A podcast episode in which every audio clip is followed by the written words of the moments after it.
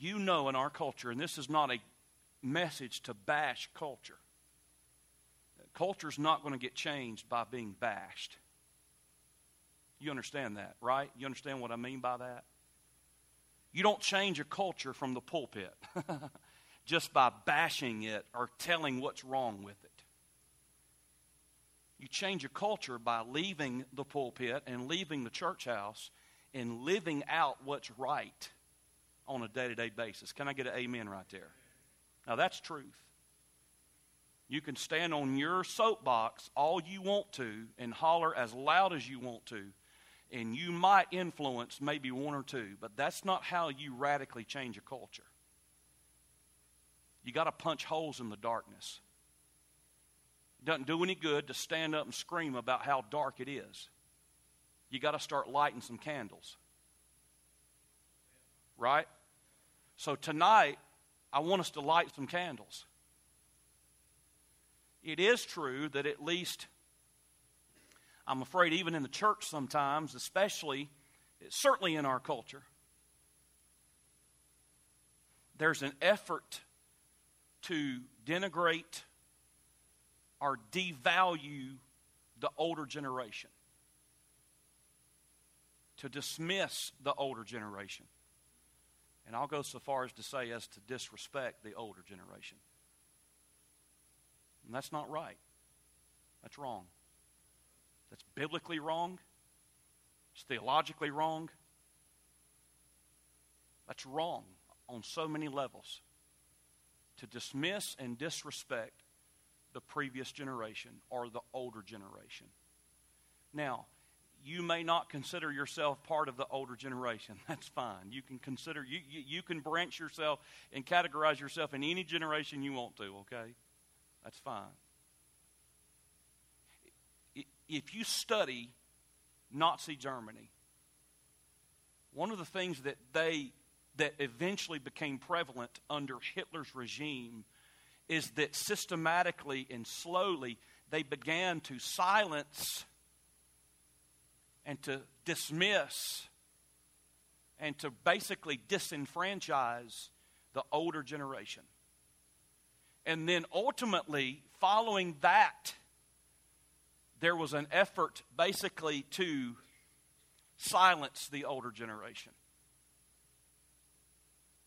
The older generation that didn't buy in to Nazism. The older generation that had concerns. And I think we see this a lot in America, in our culture, where we just flat out dismiss anything that comes out of the mouth of an older generation. And I don't think that's healthy. I think it's wrong. It's interesting, and again, I'm not saying, uh, when I throw out this age here, this age group, some of you are going to be like, Are you calling me old? No, I'm not calling you old. But let's just, you know, you got to start somewhere okay? Just for the sake of the message tonight. 35% of the American population is age 53 and above. I, I, 53 is not old. Let, let me say that. 53 is not old. Can I get an amen right there? I am quickly approaching that. That's not old. When I'm 53, I'm not going to be old. I promise you that right now. But I will say, when I was 12 and 13, I'm 46 now. When I was 12 or 13, 46 seemed ancient. Right? When you're 12 or 13, you're like, man, Jesus is going to come back before I get 46, you know? Well, he hadn't yet. I'm looking for him every moment. He might come before I finish, and that'd be great. Okay? But let 53 and up. 35% of the U.S. population. Those 53 and older are from a previous generation. A generation that's older than me, a generation that's gone before me, so I'm 46. So, anybody in my generation and down, we certainly say that anybody in that standpoint, that age group, would fit a previous generation, a generation that's paved a way and they've gone before us. And certainly when you get into a generation that's in their 60s or 70s, certainly 80s and 90s. As I said this morning, they faced some things. They've been down the road. They've seen some things that some of us hadn't seen yet. They have experiences that we've not experienced. They've endured things that we've not had to endure yet. They do have a perspective, they do have an opinion, they do have wisdom. They do have something that God's given them that is worth listening to. It's certainly worth respecting. Maybe tonight, maybe, maybe this is a message on my part and a desire on my part to counteract some of that disrespect. Some of the angst that seems like exists between the young generation and the older generation. There's a distrust on part of the older generation toward the younger, and there's a disrespect in the younger generation on the part of toward the older generation. Neither of these are healthy. Neither of these is productive. Neither of these, especially in the body of Christ and in our local church, neither of these are productive or uh, have God's stamp of approval on it. Distrust nor disrespect. That's not part of God's plan. So we talked this morning a message exclusively, basically, to the older generation this morning. But tonight I want to talk to the rest of us. Because there are things that our adversary, our enemy, wants us to buy into that are not right. They want us to have a predisposition that's unbiblical. And so, may the, through the help of the Holy Spirit and the truth of the Bible tonight, I want to expose that mess. May God help us, honestly, before the Lord, may God help us as a church family to identify this and to reject it outright. What do we owe the previous generation? Please don't sit here tonight and just say, well, bless God, I don't owe them nothing. Well, friend, I say this in love, but if that's your posture, you're crazy. You're silly. You're foolish. If you can't look tonight and recognize that we owe the previous generation something incredible, I want you to hear me and listen to me. Look at 1 Timothy 5 1 through 3. The Apostle Paul is writing to this pastor. We're not sure the age of Timothy, he's referred to as a young preacher, a young man. Probably in his 30s, maybe in his 40s. But more than likely, he was out of his 20s. And so the Apostle Paul, under the inspiration of the Holy Spirit of God, is giving him instructions on how to treat the elderly. Every church needs to understand this. This is written to a pastor at a local church. And I love the pastoral epistles for a lot of reasons. One of those is, is that it gives instruction on how to conduct and how to operate a local church. You want a pastoral manual? You don't get any better than the pastoral epistles. It's perfect instruction. There's, there's no greater growth, church growth book than the Bible. And he's writing a perfect manual to a local church pastor on how to govern, lead, and administrate the local church. And so, specifically, as it deals with the elderly. How does a younger generation need to respond to an older generation? How do we need to treat one another? How do we treat an older generation. What do we owe them? And I'm thankful tonight that Christian Powell didn't have to make this up or come up with it. This is God. He gave this instruction. So I want us to listen in to what the Lord says. First of all, based on what we're about to read, here's what we owe to the previous generation. We owe them, listen, if you're I hope you're writing this down at least in your heart or head, we owe them a respectful tone. A respectful tone. respectful as opposed to disrespectful. Now, gang, you understand in our culture, look at, look at all the institutions that are being disrespected. Disrespect abounds on every hand in our culture, does it not? Disrespect for law enforcement,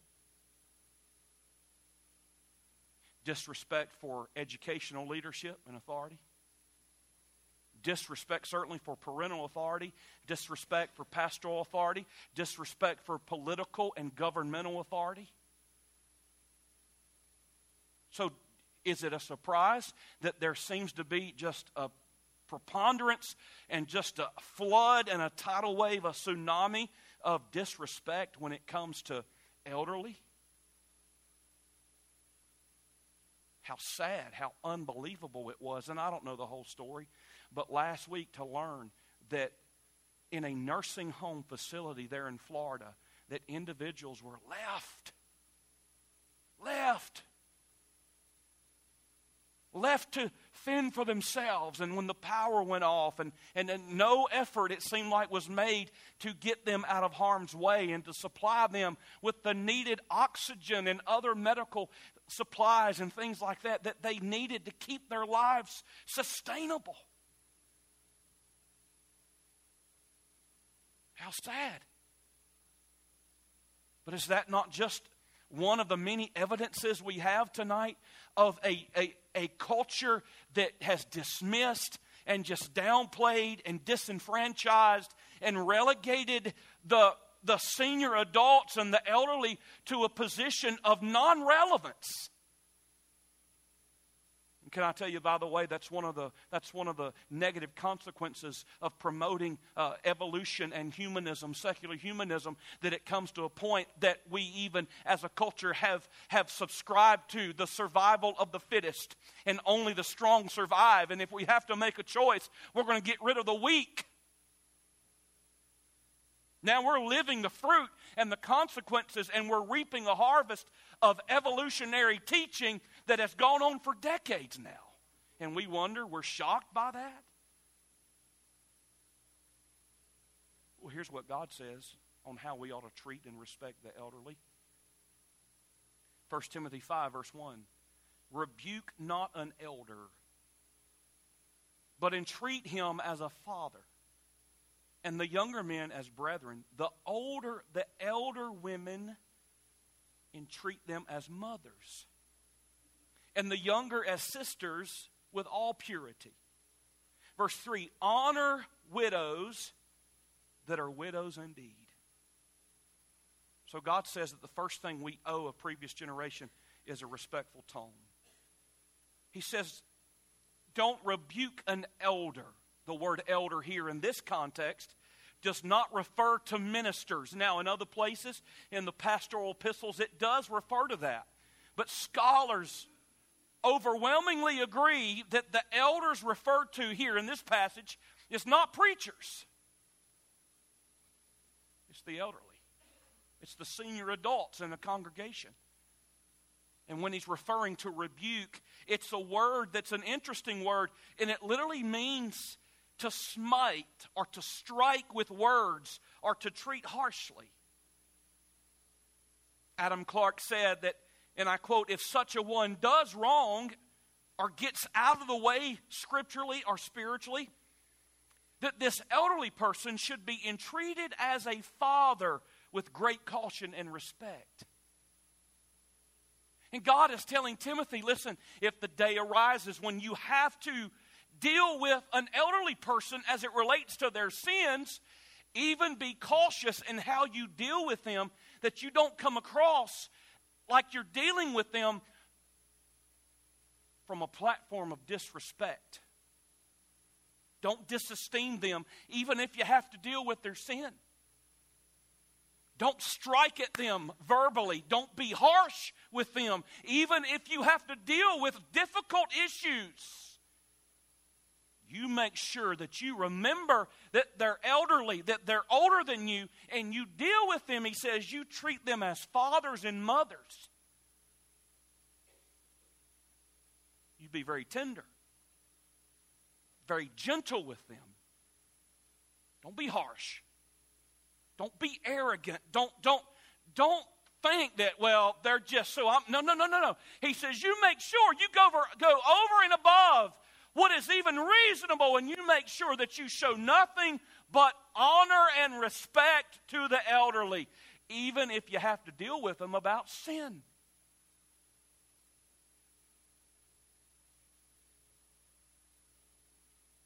William Burkitt said that treating the elderly means uh, treat them with just deference and due respect. I remind you tonight what Leviticus 19:32 says. Write that verse down. Leviticus 19:32. It says, and he's, God is speaking there to the children of Israel, and he says, "Thou shalt rise up, listen, before the hoary head, H O A R Y, the hoary head." Do you know what the hoary head means? The hoary head, gray headed. God says that, that you ought to, that, that I want you to rise up before the aged and the elderly. In other words, when they walk by in the group, in the company, through the camp, I want you to show them proper respect. And this is what he told them. He said, I want you to rise up in their midst. Stand at attention. Why? Because that shows respect. It shows honor. It's like when a lady enters a room and all the men are there seated. It's, it, it's proper. It's only proper to stand up. Uh, uh, that's what God is saying. I want you to show respect to the elderly, those with the gray head. I want you to, uh, uh, don't, don't ignore them. Don't act like they're not there, but you show them respect.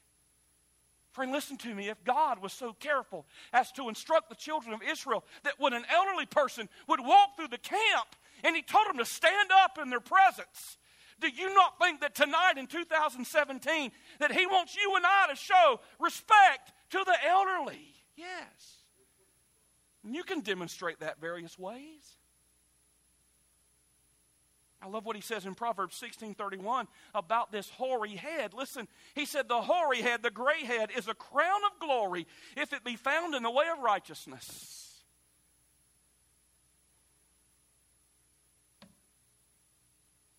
I look out tonight at a group of people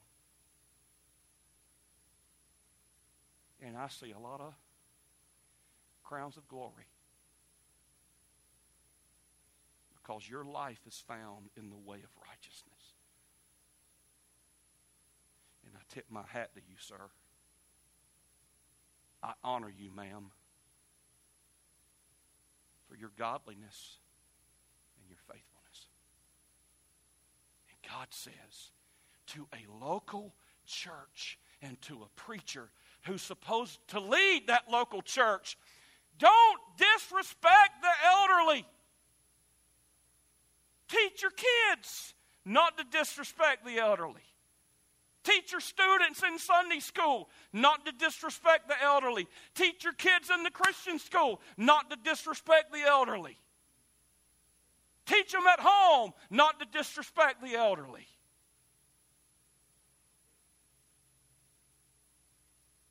I'm afraid that our generation, and then the generation under mine, which is the millennial generation, and then the generation under that, which is called Generation Z. I don't know what they're going to call it after Generation Z.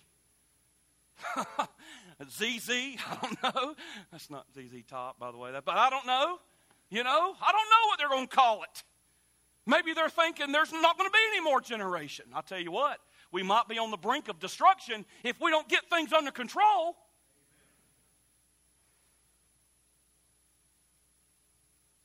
I'm afraid we're too quick, too prone to dismiss and disrespect the elderly. So he says, I want you to show a respectful tone. Now, for those of you still with me, number two, he says, I want you to show them a listening ear. A listening ear. Verse 1, he uses an interesting word. He says, I want you to entreat them. You see that there in verse 1? Entreat them. Now, friend, I'm just preaching the Bible. I don't have anything else I can preach other than the Bible. By the way, I don't want to preach anything else other than the Bible. A preacher can't call himself a preacher if he preaches anything else other than the Bible. So I'm just preaching the Bible to you now. You may not like it. You may not like my style. That's okay. You don't have to. But I'm just going to give you what the Word says. And if that's not enough, then you'll have to find somebody else. Because I'm going to give you what the Word says. I'm sick and tired of fluff and skyscraper preaching, one story after another. Okay? I'm going to give you what the Bible says. So the Bible says we ought to show the elderly a respectful tone. Then it says we ought to give them a listening ear. The word entreat there in verse 1 is very interesting. It literally is the same word as paraclete. It's the word paraclete in the original language. And it means to come alongside of. To come alongside of. I want you to come alongside of, Timothy. I want you to come lead your people to come alongside of the elderly men, the elderly women. Well, friend, it's virtually impossible to come alongside of somebody and not give them your ear and not listen to them.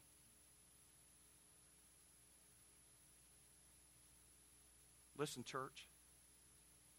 The senior adult generation has something to say worth listening to. We may not understand it. We may not like it. We might not agree with it. It might not be our perspective. But they're worth hearing and listening to. God said, give them a listening ear. We dare not silence them, shun them, or shut them off. And if we do, we do it to our own shame and demise, by the way.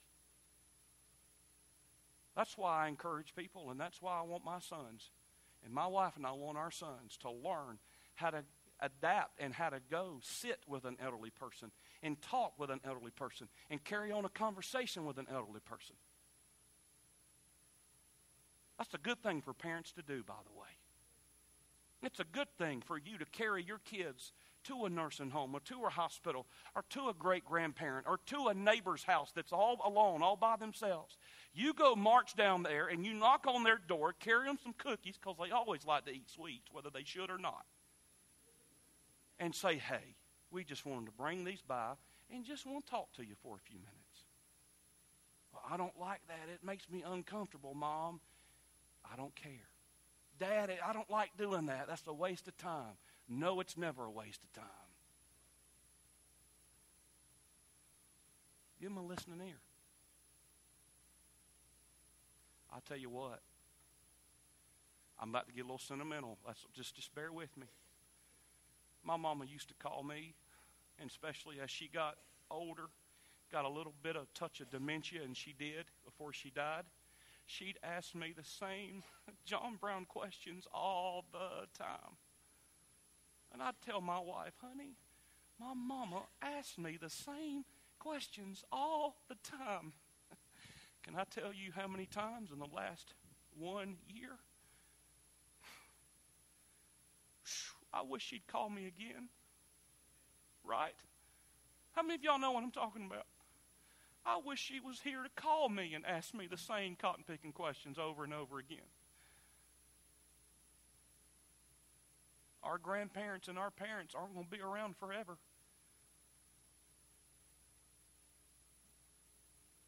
Your kids get exposed to them. Make them spend time with them.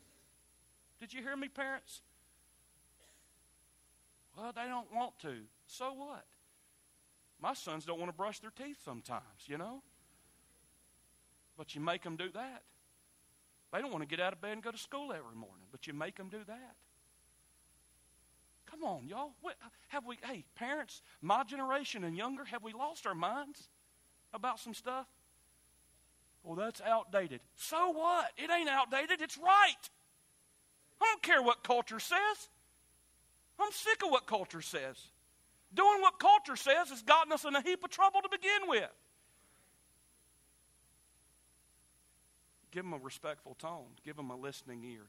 Give them a understanding spirit the word entreat, when you analyze it further, it doesn't just mean give them a listening ear. It means to come alongside of. But it's interesting. The word paraclete. Does, does that ring a bell with anybody? Paraclete? It's the same word used to describe the Holy Spirit's role and work in our hearts and lives. He comes alongside us with tenderness, companionship, understanding, compassion. Doesn't it say about the Holy Spirit that He enters into our suffering?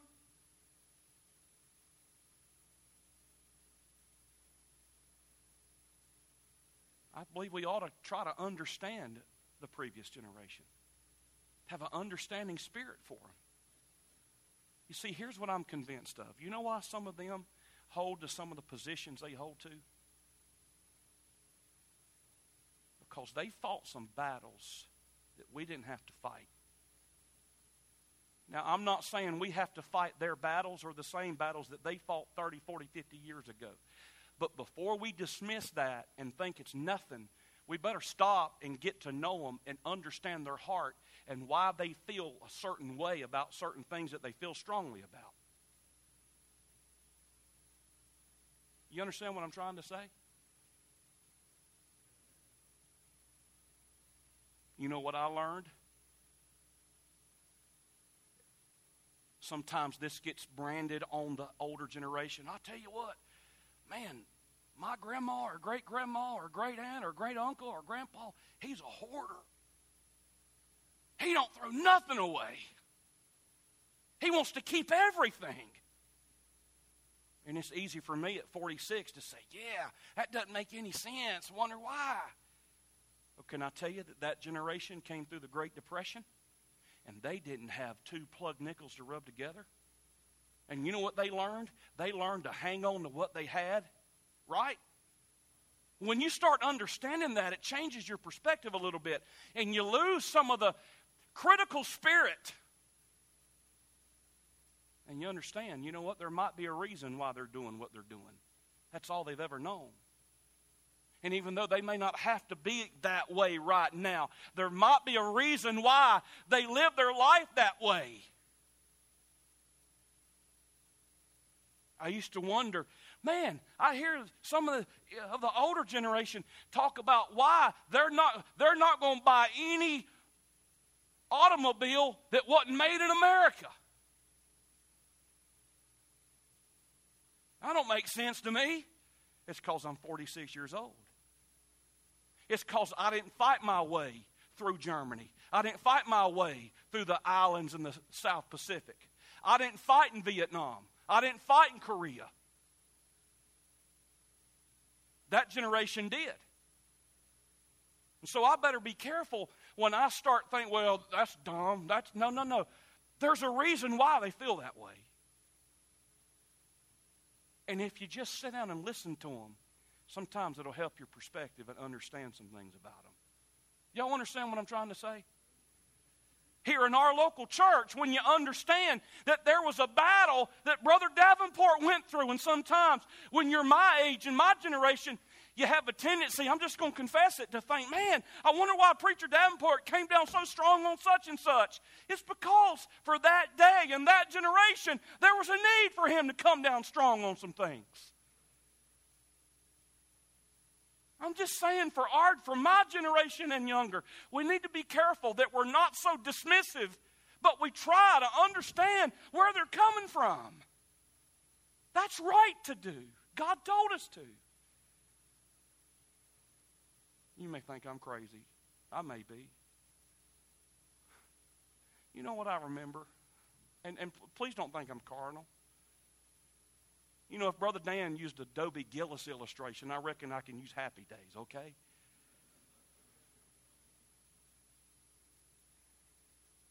The Fonz. Now, you got to be my age to under, remember the Fonz, right? Fonzie? There was an episode back in the early 80s of Happy Days when Fonzie approached his grandmother, Grandma Nussbaum. He said, She's senile. We need to move her to a nursing home, but they couldn't convince her that she needed to go. Anybody remember that? Oh, well, you probably don't. I'm sure you don't. So they went to Grandma Nussbaum and tried to get her to move to a nursing home. And it blew up, and they all got mad at one another. And Grandma Nussbaum finally came back to him and she said, Fonzie, I want you to do one thing for me. Yes, ma'am, I'll do anything you want. She handed him a, a handful of rocks. And she said, Put these down in your boots. He said, I'll do anything, Grandma Nussbaum. So he put those rocks down in his boots. And then she said, Here, take this cotton and put it in your ears. Okay, yes, ma'am, I'll put the cotton in my ears. Then she took off her glasses and she said, Here, put these on. So he puts them on. He has cotton sticking out of his ears. He's got rocks in his boots. And then she grabs him by the arm and starts leading him around. And here's how he was walking. He couldn't walk good. He couldn't hear what she was saying. And he couldn't see squat.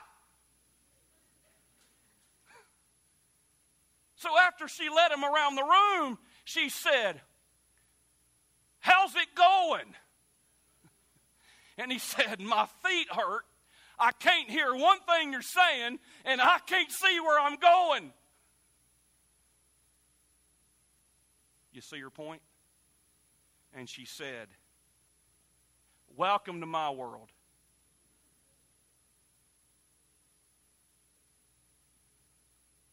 Sometimes it's good walk around a room in somebody else's boots. And sometimes just sitting down and listening to them will help that a whole lot. I close with this.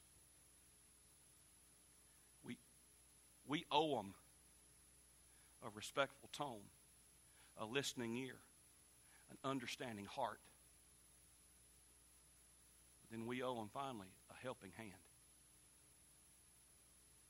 Notice what he says in verse 3. Look back at your text. He says, Honor widows that are widows indeed. The word honor there is in the present active. It's a present active imperative, which means it's a command and it's a continuous action. That means that I'm to keep on, keep on honoring. But the word honor there doesn't just mean to verbally boost, it really means to support and sustain. And in its context, he's speaking directly about the widows, about being a financial blessing and taking care of the widows. Those who are legitimately widows. And remember, four times in the book of Deuteronomy, God in the Old Testament was explicit to his people. And he said, Now look, I want you to take care of the widows, take care of the elderly who are having trouble taking care of themselves. Legitimately. And then he gave some parameters down in verse 4, verse 5, verse 6 about distinguishing, all right, who fits in that category. He even gave, gives an age. And he says, if there's this age or this condition, then you're not obligated. But if this is true about their life, then you need to step forward and help them. Give them a helping hand.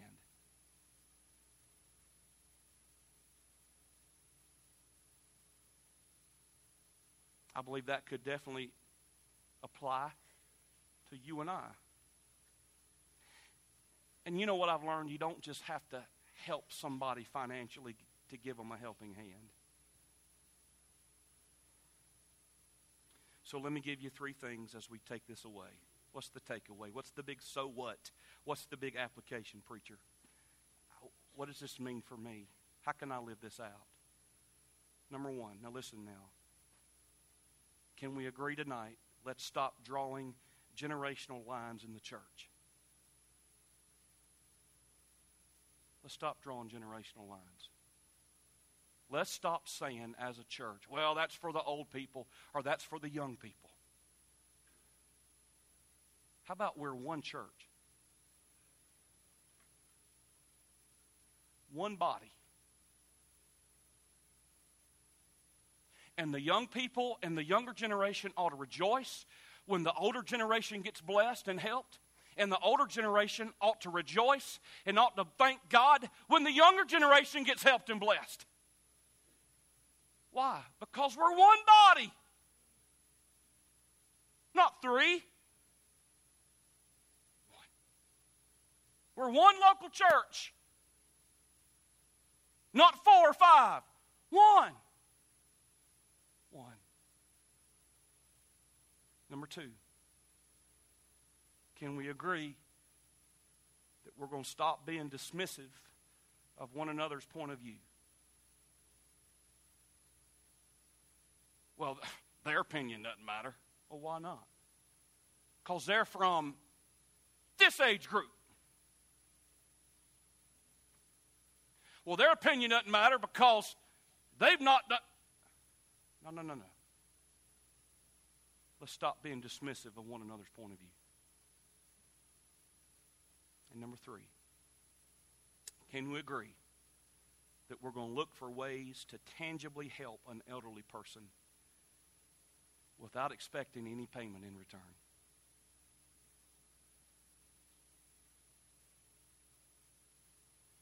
Offer to take care of the yard work. Offer to take them where they need to go. Go visit them and just listen and let them talk. Buy them a gift. Send them a card for their birthday, anniversary, or Christmas. Take them out to eat or have them over for a meal. Call them check on them. Say, I just called to see how you were. Tell you I've been thinking about you, praying for you today. Just want to know my family and I love you. Offer to run errands for them. You want to, you need anything from Walmart? You need any groceries? You need any errands run? Hey, here's one. How about just give them a hug?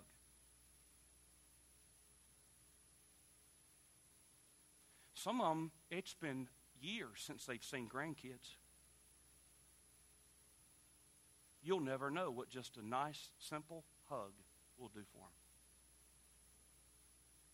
Pray for them and with them. Let your kids get to know them.